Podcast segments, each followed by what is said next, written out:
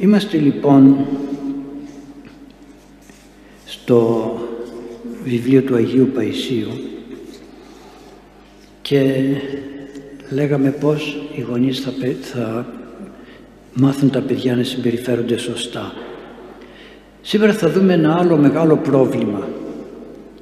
Την ζήλια των παιδιών. Ζηλεύονται μεταξύ τους τα παιδιά από πολύ μικρά. Γιατί αυτός έτσι, γιατί εγώ έτσι, γιατί εκείνος πήρε αυτό το ρούχο, γιατί εγώ πήρα εκείνο το ρούχο. Και θυμηθείτε ο Άβελ και ο Κάιν τα πρώτα πρώτα αδέλφια προκάλεσαν τον πρώτο, το πρώτο μεγάλο έγκλημα στη γη την αδελφοκτονία. Και αυτό έγινε γιατί ο Κάιν ζήλευε τον Άβελ και τον ειδοποίησε ο Θεός και του λέει γιατί ζηλεύεις τον αδελφό σου διότι πρόσφεραν θυσία και του Άβελ η θυσία ανέβαινε στον ουρανό. Του Άβελ δεν ανέβαινε.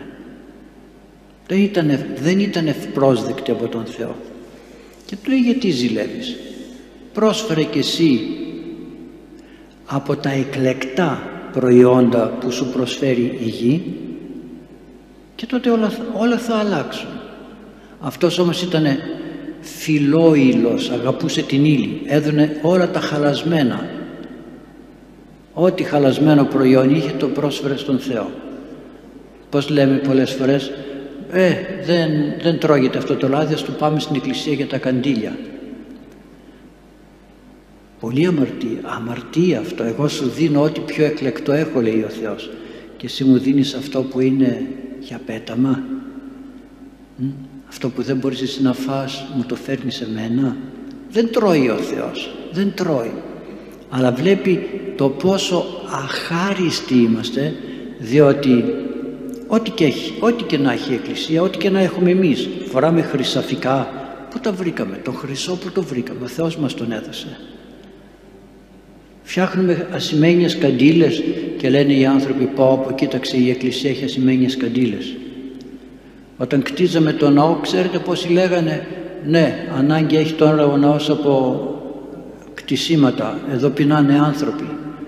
Και είπα σε κάποιον, αν ήσουν έξυπνος δεν θα το έλεγες αυτό, διότι η Εκκλησία με το να κτίζει δίδει ψωμί, δίδει φαΐ, δίδει δουλειά σε τεχνίτες.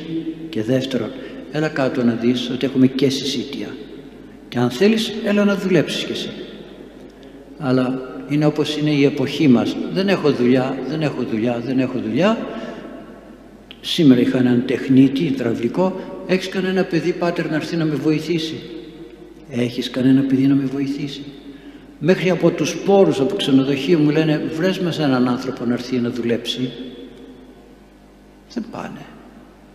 Και εδώ και ό,τι περιφερειάρχης ο κύριος παιδής μου στέλνει μηνύματα συνέχεια κανέναν άνθρωπο για δουλειά, κανέναν άνθρωπο για δουλειά και από τα αγροκτήματα από τη Γιάννουλη γεωργικός συνεταιρισμός με παίρνει και μου λέει κανέναν άνθρωπο για δουλειά, κανέναν άνθρωπο για δουλειά.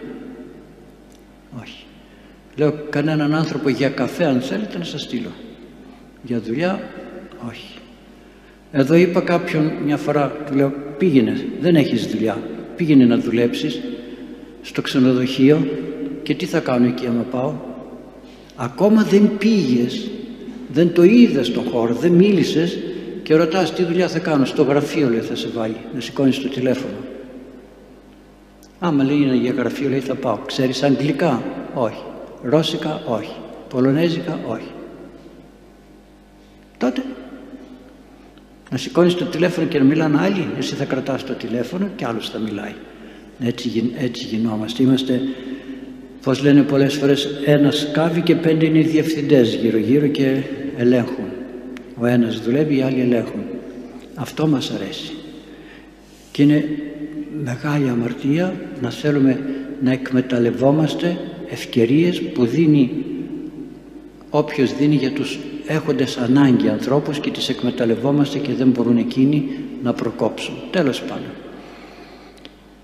Τα παιδιά μας λοιπόν πρέπει να μάθουν να μην ζηλεύονται μεταξύ τους. Πώς, πώς θα το μάθουν εάν εμείς ασχολούμαστε μαζί τους. Ξεχνιόμαστε. Έχουμε ένα μεγάλο παιδί δύο ετών και γεννιέται και ένα άλλο παιδί και φροντίζουμε το μικρό και το μεγάλο δεν το υπολογίζουμε. Δεν το υπολογίζουμε. Λέμε ε, μεγάλο παιδί είσαι εσύ. Και το μεγάλο όμως σου λέει κάτσε. Η μάνα τώρα έχει αγκαλιά το μικρό και το θυλάζει. Μέχρι τώρα είχε εμένα αγκαλιά, τώρα εμένα με έβγαλε και πήρε αυτό και δεν θα το ζηλέψει. Θυμάμαι μια φορά μια μάνα είχε ένα παιδί που όλο γκρίνιζε. Όταν πήγαινε να θυλάσει την τραβούσε, τραβούσε το αδελφάκι. Όχι, όχι, όχι, όχι, χίλια δυο. Και όταν μίλησε το παιδάκι, γιατί παιδάκι μου δεν αφήνεις το μικρό να θυλάσει. Μπα, προσέξτε, να μου φάει τη μαμά. Νόμιζε ότι έτρωγε τη μάνα του. Βλέπετε πόσα πράγματα πρέπει να μεριμνήσουμε και να πούμε για σιγά. Τι βλέπει αυτό το παιδί, πώς το βλέπει, πώς το καταλαβαίνει, πώς το εννοεί. Και τότε θα μπορέσουμε σιγά σιγά σιγά σιγά να μειώσουμε τις ζήλιες. Όταν η μάνα θυλάζει επί παραδείγματι, όταν φροντίζει το μικρό γιατί πρέπει να το φροντίσει αλλά μιλάει και με το μεγαλύτερο δεν το παραμιλεί λέγοντας άντε παίξεις έχω δουλειά εγώ και ασχολείται μαζί του τότε και εκείνο θα αγαπήσει το μικρό γιατί όποτε περιποιείται το μικρό περιποιείται και το μεγαλύτερο. Άρα σου λέει καλά είμαστε καλά περνάμε να μην πω ότι υπάρχει και μια άλλη ζήλια που δεν την υπολογίζουν οι γυναίκες η ζήλια του άντρα. Γιατί όλο το ενδιαφέρον της μάνας πέφτει στα παιδιά και τον άντρα τον παραμιλεί. Δεν νοιάζεται για εκείνον. Και όμως είναι μεγάλο λάθος. Μεγάλο λάθος. Πρώτα η γυναίκα η σύζυγος περιποιείται τον σύζυγο και μετά τα παιδιά. Είναι μια στάση απαράδεκτη να κάθονται στο τραπέζι να παίρνουν την εκλεκτή μερίδα τα παιδιά και ο άντρας να περιμένει ποιος θα αφήσει φαγητό να το φάει εκείνος για να μην μείνει κάτι και το πετάξουμε. Και τα παιδιά αρχίζουν και αισθάνονται ότι είναι αφεντικά. Όχι. Την καλή μερίδα θα την πάρει ο άντρας και τα παιδιά θα περιμένουν να σερβιριστεί το φαΐ όλων και θα φάνε το δικό τους φαΐ και όχι το πρώτο και το εκλεκτό. Πήγα σε ένα σπίτι μια φορά πριν από χρόνια και όπως μπήκα μπήκα από την κουζίνα και βλέπω απάνω στο τραπέζι ένα καρδέλι ψωμί όλο κούφιο μέσα. Λέω τι πουλιούνται και ψωμιά κούφια μέσα. Όχι λέει ε, έρχονται τα παιδιά και παίρνουν την ψύχα και αφήνουν την κόρα. Και εσύ τι κάνεις λέω. Και εσύ τι κάνεις. Τα παιδιά σου τι είναι, ποντίκια είναι να το πω έτσι. Τώρα θα έρθει, λένε κλείνουν τα σύνορα, κλείνουν τα λιμάνια, δεν βγαίνει έξω στάρι και η Ελλάδα μόνον εισαγωγές κάνει, ό,τι στάρι τρώμην εισαγόμενο και θα μας τιμωρήσει ο Θεός. Θα πάμε και θα ψάχνουμε στους κουπιδοτενεκέδες τα ψωμιά εκείνα που πετάξαμε γιατί θέλαμε το είδα στους δρόμους. Είχε πάρει κάποιος πέντε σουβλάκια και σε κάθε σουβλάκι είχε και μια φετούλα ψωμί. Πετούσε το ψωμί έτρωγε το σουβλάκι. Πετούσε το ψωμί έτρωγε το σουβλάκι. Ωραία λέω. Ωραία λέω. Θα έρθει η ώρα αυτή και θα το ψάχνουμε το ψωμί. Το κλωτσούσαμε, το κλωτσάμε. Δεν τρώγω χθεσινό ψωμί δεν, δεν, δεν. Μόνο σημερινό. Είχα δει στην Θεσσαλονίκη ήμουν στο λεωφορείο, στο αστικό μέσα, στην Εγνατία οδό και ήταν κάποιος άνθρωπος είχε μια σακούλα με ψωμιά στο ένα χέρι. Και με το άλλο ανακάτευε ένα σκουπιδοτενεκέ και είπα βρε άνθρωπε ψωμί κρατάς σκουπιδοτενεκέ ανακατώνεις και όμως εκείνη την ώρα βγάζει ένα καρβέλι ψωμί από μέσα και το βάζει στην τσάντα του καρβέλι ολόκληρο κανονικό. Άρα και τα υπόλοιπα από τη μέσα τα έβγαλε. Αγαπητοί μου η ζήλια των παιδιών δείχνει καλοπέραση. Δείχνει ότι έχουμε πολλά αγαθά πάρε και αυτό πάρε και εσύ τούτο πάρε και εσύ το άλλο. Τι θέλει ο ένας τι θέλει ο άλλος. Να ικανοποιήσουμε επιθυμίες του ενός και του άλλου για να μην γκρινιάζουν. Και μετά τα μαθαίνουμε να πλεονεκτούν και να έχουν και κακία μεταξύ τους και να μην εκτιμούν τίποτα. Γιατί οι παλαιότερες οικογένειες που είχαν πολλά παιδιά τέσσερα, πέντε παιδιά διάβαζα μια μέρα τώρα τελευταία βραβεύσανε έναν ε, αξιωματικό του στρατού ο οποίος αποστρατεύτηκε αλλά είχε γράψει πολλά βιβλία είχε κάνει πολλές δωρεές είχε κάνει πολλά και τον βραβεύανε και στο βιογραφικό του είπανε είναι το 13ο παιδί της οικογένειας το έχω ξαναπεί σε άλλη ομιλία. Το 13ο παιδί. Αυτή η οικογένεια πως μεγάλωσε; Πως μεγάλωσε; Το ένα παιδί φορούσε τα ρούχα του προηγούμενου παιδιού. Γιατί έχετε την εντύπωση ότι τα παπουτσάκια αυτά που παίρνουμε στα μωράκια δύο μηνών, τριών μηνών, τεσσάρων μηνών και μετά από λίγο θα είναι άχρηστα φθάρθηκαν; Όχι βέβαια. Αλλά τι, τα πετάμε. Α, τα δώσουμε σε κανέναν άλλο. Ναι, να το δώσει το επόμενο παιδί σου. Ε, αυτά θα δώσω, το πάρω καινούρια. Έρχεται η ώρα που δεν θα μπορεί κανείς τίποτα καινούριο να πάρει. Τίποτα καινούριο. Με αυτόν τον τρόπο όμως αποκτάται ζήλια των παιδιών και μετά μεταξύ τους έχουν συνεχώς και συνεχώς ζήλια και δεν κοιτάνε τον εαυτό τους δίνουν οι γονείς, δίνουν. Αλλά όταν θα δώσει ο πατέρας κάποια χρήματα στο ένα το παιδί πάει να δώσει και στο άλλο και το άλλο ανοίγει το χέρι και κοιτάει αλλού. Κοιτάει να δει εκείνο πόσα πήρε. Σου λέει μήπως εγώ πήρα λιγότερα; Και τότε τι κάνουμε; Βγάζουμε παιδιά μεγαλώνουμε παιδιά ανίκανα και ακατάλληλα για τον παράδεισο.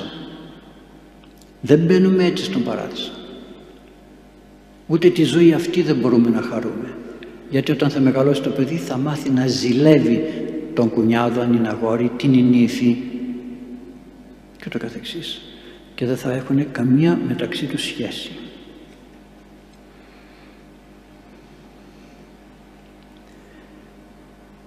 Οι παρέες, λέει ο Άγιος Παΐσιος, επηρεάζουν πάρα πολύ τα παιδιά. Μόνο, μόνο.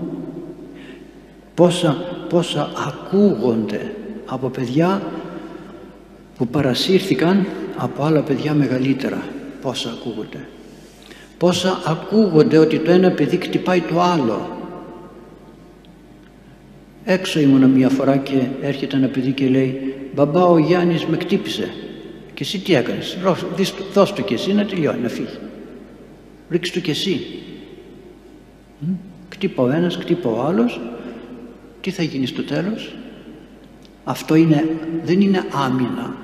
Αυτό είναι αλληλο, αλληλοσυγκρόμενα αντικείμενα, όχι άνθρωποι. Δεν είμαστε άνθρωποι.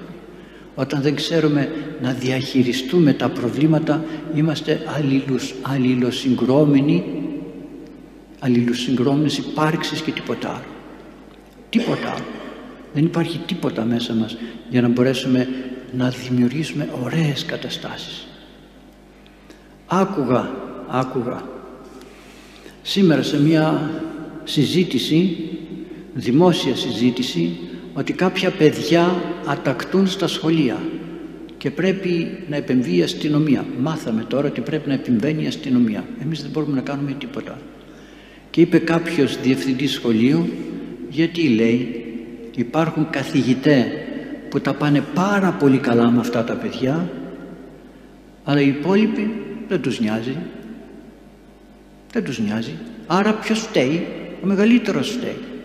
Α, τι, τι με νοιάζει εμένα; Τι με νοιάζει εμένα, δεν πάνε να κάνουν τα παιδιά ό,τι θέλουν. Ας πάνε να τα βρουν. Βλέπετε πως καταντήσαμε την κοινωνία μας. Θυμάμαι έναν καθηγητή, είχε διοριστεί κάτω εκεί στην Πρέβιζα σε ένα χωριό και όταν πήγε στο σχολείο ένα παιδί μέσα στην τάξη του έκανε συνέχεια νούμερα. Δεν τον άφηνε να κάνει μάθημα. Μαθηματικός αυτός δεν τον άφηνε να κάνει μάθημα. Να από εδώ, να από εκεί, να από εκεί. ο καθηγητής του μιλούσε με όση ευγένεια είχε. Βέβαια δεν ήταν μόνιμα διορισμένος εκεί, τελείωσε η χρονιά και λέει στα παιδιά, παιδιά να σας χαιρετήσω, δεν ξέρω του χρόνου αν θα ξανάρθω εδώ, αλλά να σας χαιρετήσω και να ευχηθώ καλή σταδιοδρομία. Το παιδί αυτό το άτακτο δεν περνούσε, ε, λέει ο καθηγητής δεν θα περάσει, θα περάσει και θα μου πετάξει καμιά κουβέντα άσχημη, δεν βαριέσαι, Είχα, είχε μάθει. Περνάει τελευταίο το παιδί, του λέει κύριε καθηγητά, συγγνώμη για ό,τι σας έκανα όλη τη χρονιά. Η μάνα και ο πατέρας μου είναι χωρισμένοι, δεν έχω κανέναν. Και έχω μία αντίδραση. Βλέπετε, το πρόβλημα δεν το εντοπίζουμε. Να πούμε για σιγά, γιατί υπάρχει αυτό το πρόβλημα; Αλλά τι κάνουμε, τι παιδί μου, βγες έξω, πήγαινε να παίξεις, πήγαινε στην αλάνα, πήγαινε από εδώ, πήγαινε από εκεί, πήγαινε στο ποδόσφαιρο, πήγαινε στο μπάσκετ, πήγαινε στο βόλεϊ, πήγαινε για να φεύγει από μένα και να μην το έχω εγώ φόρτωμα γιατί δεν ξέρω πώς να συνεργαστώ μαζί του. Πώς.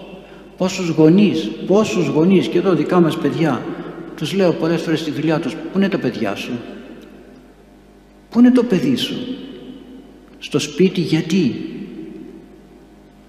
Θυμάμαι μικροί ήμασταν μικροί ήμασταν και ανίκανοι να κάνουμε δουλειές γιατί ήμασταν πολύ μικροί και όμως ο πατέρας μας έπαιρνε στον μπακάλικο και μας έλεγε καθίστε εδώ στην πόρτα να βλέπετε πως ζει ο κόσμος. Καθόμαστε σε μια καρέκλα εκεί στην πόρτα μπροστά από το μαγαζί και τίποτα άλλο. Δεν έλεγε τι να τους κάνω, να έρθουν και να κάθονται, ναι. Σαν μικροί που ήμασταν ήταν χήμα το, το ρύζι, τα φασόλια, τα ρεβίχια σε δοχεία και εμείς παίζαμε και τα ανακατώναμε και μας έλεγε τώρα ελάτε να τα καθαρίσουμε. Να δείτε τα ξαναανακατώναμε θα σας πήγαινα να ρίξει μια βόλτα τώρα με τα ποδήλατα αλλά επειδή τα ανακατώσετε ελάτε τώρα να τα καθαρίσουμε. Χάναμε τον περίπατο, χάναμε τη βόλτα μας, δεν το ξανακάναμε. Κι άλλα, ο καθένας έχει τρόπους. Έχει τρόπους, αλλά δεν τους δουλεύουμε αυτούς τους τρόπους. Σκύβουμε το κεφάλι εκεί στη δουλειά, τώρα εγώ αυτό κάνω, τελείωσα και τίποτα άλλο. Άσε με γιατί δεν μπορώ. Και η μάνα στο σπίτι ας τα πιάτα θα τα πλύνω εγώ δεν ξέρεις εσύ θα τα σπάσεις. Ε, φυσικά δεν γεννήθηκε με χέρια. Τέλεια. Θα σπάσει μια φορά θα σπάσει δυο. Ψάξει και βρες τρόπο ώστε τα πιάτα να μην τα σπάσει μην βάζεις πολύ τελείας πιάτα. Μην βάζεις ποτήρια. Βάλε πλαστικά βάλε κάτι άλλο. Και σιγά σιγά σιγά σιγά από μικρό όχι μεγάλο μεγάλο τι; Εδώ μικρά παιδιά που τα έχει μάθει κανείς κάποια πράγματα και όταν μεγαλώσουν μετά κλωτσάν και δεν κάνουν τίποτα.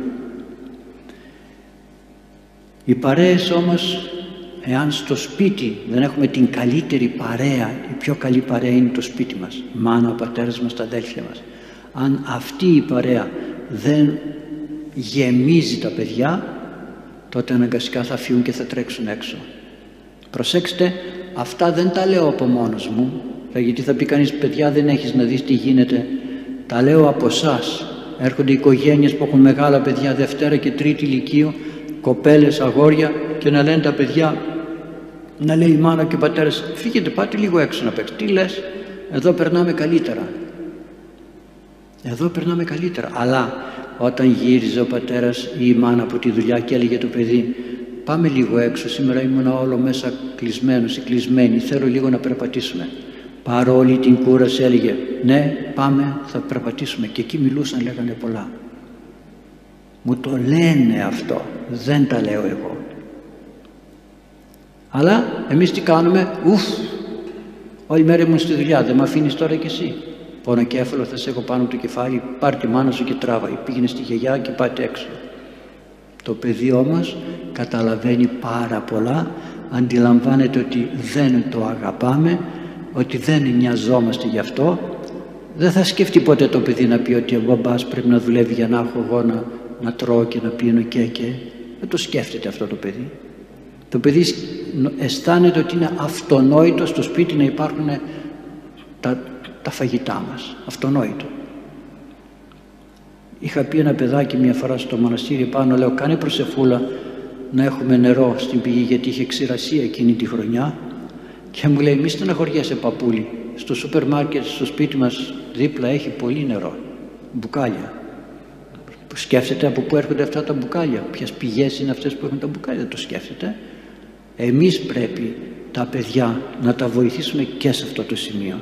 Αλλά οι πιο κακές παρέες ακόμη είναι τα ξαδέλφια παππούδες, γιαγιάδες. Όταν δεν είναι του ιδίου πνεύματος νηστεύει το παιδί στο σπίτι και το πάει Σάββατο βράδυ στον παππού. Έλα σου φτιάξω εγώ τώρα σουβλάκια να φάμε παππού γιατί του δίνεις σουβλάκια; Ε τώρα εσύ με την νηστεία δεν είναι το θέμα της νηστείας είναι το θέμα της τάξεως και της πειθαρχίας. ότι ο πατέρας και η μάνα είναι αυτοί που κατευθύνουν τα παιδιά και κανένας άλλος ή δίνουν χαρτζήλικη στα παιδιά το παίρνουν τα παιδιά στην τσέπη ή έρχεται μια νονά ένας νονός ο ένας έχει λεφτά δίνει πολλά λεφτά ο άλλος δεν έχει λεφτά δίνει λιγότερα και τα παιδιά έρχονται και λένε πόσα σου έδωσε εσένα τόσα πόσα σου έδωσε εσένα περισσότερα εγώ έχω καλύτερο νονό εσύ δεν έχεις καλό νονό και τι γίνεται όλα αυτά μην ψάχνουμε παρέες να δούμε τα συνομιλικά τους μόνο παρέα είναι και ο παππούς και η γιαγιά και ο θείος η θεία τα ξαδέλφια που είναι πιο επικίνδυνα γιατί δεν τα υπολογίζουμε. Τα άλλα τα υπολογίζουμε. Αυτά λέμε εξάδελφος είναι εξαδέλφη είναι εντάξει τι θα γίνει. Και θα έλεγε κανείς θα αποκοπούμε από τον κόσμο από ποιο κόσμο θα αποκοπεί; Ο κόσμος του καθενός μας είναι η οικογένειά μας. Ο κόσμος μας είναι η οικογένειά μας. Εάν μέσα σε αυτόν τον κόσμο δεν ξέρουμε να χαιρόμαστε και να συναναστρεφόμαστε όμορφα ώστε το βράδυ να πάμε στο σπίτι όλοι μαζί και να λέμε τι ωραία που είμαστε τότε θα αποτύχουμε και στους απ' έξω. Όταν κανείς δεν είναι καθαρός μέσα του δεν θα είναι καθαρός και προς τα έξω του. Όταν δεν έχει γαλήνη στην ψυχή του για τους δικούς του δεν θα μπορεί να έχει γαλήνη και για τους έξω. Υποκρισία θα είναι όλα τα άλλα και στη συνέχεια λέει πρέπει να βοηθήσουμε τα παραστρατημένα παιδιά ναι έχουμε παιδιά και μας ξεφεύγουν μας ξεφεύγουν αλλά προσέξτε το 90% των παιδιών ξεφεύγουν γιατί κάναμε στραβά μάτια όταν βλέπαμε το πρώτο λάθος. Είχαν συλλάβει μία φορά το διάβαζα παλιά κάποιο παιδί και το οδηγούσαν στο εκτελεστικό απόσπασμα. Τότε υπήρχε ακόμη ο φόνος για εκείνον ο οποίος έκανε μεγάλα εγκλήματα. Και πριν τον εκτελέσουν του λένε πες μας ποια είναι η τελευταία σου επιθυμία; Να δω και να χαιρετήσω τη μάνα μου λέει. Και του έφεραν τη μάνα και της λέει μάνα εάν με είχες μαλώσει όταν σου είχα φέρει το πρώτο κλεμμένο αυγό από τη γειτόνισσα εγώ δεν θα γινόμουν τώρα κλέφτης και δεν θα ήμουν σε αυτή τη θέση. Το ακούσατε το πρώτο κλεμμένο αυγό. Εμείς τι λέμε έλα τώρα παιδί είναι εντάξει τι περιμένεις από ένα παιδί; Τι, τι περιμένω από ένα παιδί; Να καλλιεργηθεί. Να καλλιεργηθεί κατά Θεόν και όχι κατά διαβόλου. Εκεί φτάνουμε. Αλλά θεωρούμε κάτι πολύ επιπόλαιο. Τα βλέπουμε μικρά λέει, λέει ο καθένας ε, τι θα κάνει αυτό τι θα κάνει; Ο διάβολος παίρνει σπέρνει σπέρνει σπέρνει και όταν το παιδί μεγαλώσει γίνεται το μπαμ.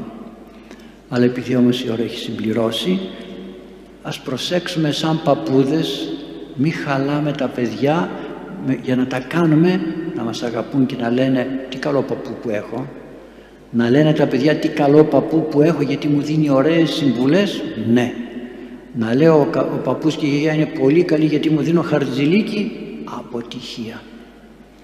Να λέω είναι καλός ο μπαμπάς και η μαμά γιατί μου δίνουν και μου κάνουν τα χατήρια αποτυχία. Να πω ότι είναι καλός ο μπαμπάς και η μαμά γιατί με ακούει και μιλάμε και λέω τον καημό μου λέω τα, τη σκοτούρα μου. Ναι επιτυχία είναι. Τα υπόλοιπα όμως είναι όλα λάθος αλλά για να μάθουμε να ακούμε τα παιδιά πρέπει να μάθουμε να ακούμε τους εαυτούς μας το δικό μας εαυτό τον σύζυγο ή την σύζυγο αν δεν μάθουμε να τον ακούμε εάν ο άντρας ή η γυναίκα κάνουν κρυφά πράγματα από τον άντρα δεν θα πάει καλά το καράβι. Διότι όταν κρύβεται η γυναίκα ή ο άντρας, ο διάβολος οργώνει. Στα κρυφά ο διάβολος οργώνει. Όταν είμαστε ευθύς, γιατί αγαπούμε τη γυναίκα, αγαπούμε τον άντρα, ούτε τον ζηλεύουμε τον άντρα, ούτε μας ζηλεύει ο άντρας, ούτε γκρίνια γίνεται, ούτε τίποτα. Και η γυναίκα ξέρει, σου λέει πόση ώρα κάνει ο άντρας από εκεί να έρθει μέχρι το σπίτι, δέκα λεπτά. Του δίνω και περιθώριο πέντε λεπτά. Όταν κάνει μισή ώρα να έρθει ο άντρας, τι θα κάνει η γυναίκα; Θα πει πού ήσουν τόση ώρα; Πού ήσουνα; Γιατί δεν με πήρες τηλέφωνο. Γιατί δεν με ειδοποίησες. Μπαίνει ο διάβολος και δημιουργεί καταστάσεις. Μπαίνει ο διάβολος και δημιουργεί καταστάσεις. Ξέρω μία περίπτωση που η γυναίκα έλεγε πάντα στον άντρα κοίταξε τώρα θα βγω έξω με μια φίλη μου. Έπαιρνε τηλέφωνο και έλεγε στον άντρα. Ε, καλά λέει, αφού σε έχω ελεύθερη. Όχι, προσέξτε, αυτό μην το κάνετε ποτέ. Όποτε σας πούν, εντάξει, κάνει ό,τι θέλεις. Όχι, θα μιλάτε πάντα. Θα ενημερώνετε πάντα. Και ένας έξυπνος πάει και λέει στον άντρα, άντε λέει, κακομύρι, σε κάθεσαι εδώ και δουλεύεις με τα παλιοσίδερα. Τώρα ξέρεις που είναι η γυναίκα σου, ξέρεις που γυρνάει. Ξέρω πολύ καλά, λέει, είναι στην πλατεία με μια φιλενάδα της. Τι θες να πεις. Κατέβησε το κεφάλι ο άλλος και έφυγε. Κατέβησε το κεφάλι και έφυγε. Αλλά όταν έχει κακό παρελθόν ο άντρας, πού να σταθεί. Πού να σταθεί. Πώς θα σταθεί. Και ήμουν αμάρτης ενός άλλου περιστατικός παιδάκι. Μικρό παιδί ήμουνα. Σε ένα κατάστημα έρχεται ένας κύριος και λέει ότι ο υπάλληλός σου απατά την γυναίκα του με την τάδε και ο άντρας, ο υπάλληλος του λέει φέρ την τώρα εδώ φέρ την τώρα εδώ να μου πει πότε εγώ απατώ τη γυναίκα μου. Πότε. Και ήρθε εκεί. Ήρθε για να πει ψέματα για να του κάνουν κακό του ανθρώπου. Και όταν έφτασε εκεί είχε το θάρρος να την μαλώσει. Και του πει δεν τρέπεσαι. Δεν τρέπεσαι με τέτοια ψέματα πας να διαλύσεις το σπίτι μου γιατί πολλές φορές έχουμε φόβους. Μ, και αν πει τίποτα ε, ναι αν έχω κάνει κάτι φοβάμαι μήπως τυχόν εκείνο το στραβό που έκανα μου το βγάλει τώρα και μαζεύουμε και κρύβουμε όταν όμως καθαρός ουρανός αστραπές δεν φοβάται. Είμαι ευθύς και το αποδεικνύω. Άρα λοιπόν αγαπητοί μου αυτή η συμπεριφορά των γονέων αυτή η συντροφιά των γονέων θα φτιάξει και τα παιδιά τουλάχιστον με περισσότερη ασφάλεια ώστε αν ξεφύγουν γιατί μπορεί να ξεφύγουν μόνο τους θα θυμούνται και θα λένε ας γυρίσω πίσω. Κάτι καλό είχα στη μάνα και στον πατέρα και μου δίνανε ό,τι πιο ωραίο είχανε. Να σας ευλογεί ο καλός Θεός. Θέλω να πάω σε μια διάλεξη που κάνει ο κύριος Παπαθεοδόρος στον Άγιο Χίλιο και γι' αυτό αν και συμπληρώσαμε και την ώρα δεν σας αδίκησα κάνει μια διάλεξη για την ιστορία του Αγίου Αχιλίου. Ο Ιερός Ναός του Αγίου Αχιλίου μέσα στον χρόνο. Και εμείς σαν παιδιά τον Άγιο Αχιλίο τον προλάβαμε στο καράγι κάτω, στα, θεμε... Συγγνώμη, στα θεμέλια. Το θυμάμαι, μικροί ήμασταν στα θεμέλια. Έφτασε, έγινε αυτός ο ωραίος ναός και δίπλα εκεί που είναι η παλιά εκκλησία η βασιλική ήταν ο παλιός Άγιος Αχίλιος με ένα μικρό γραφιάκι δίπλα που πηγαίναμε με τον πατέρα Θανάση και μας έκανε μαθήματα τότε κατηχητικού. Και ήταν όμορφα. Τα χρόνια εκείνα ήταν όμορφα. Και αυτά είναι όμορφα εάν βγάλουμε τους πειρασμούς από τη μέση. Να σας ευλογεί ο καλός Θεός. Χριστός ανέστη εκ νεκρών θανάτου θάνατον πατήσας και έτησεν της μνήμας η ζωή χαρισάμενος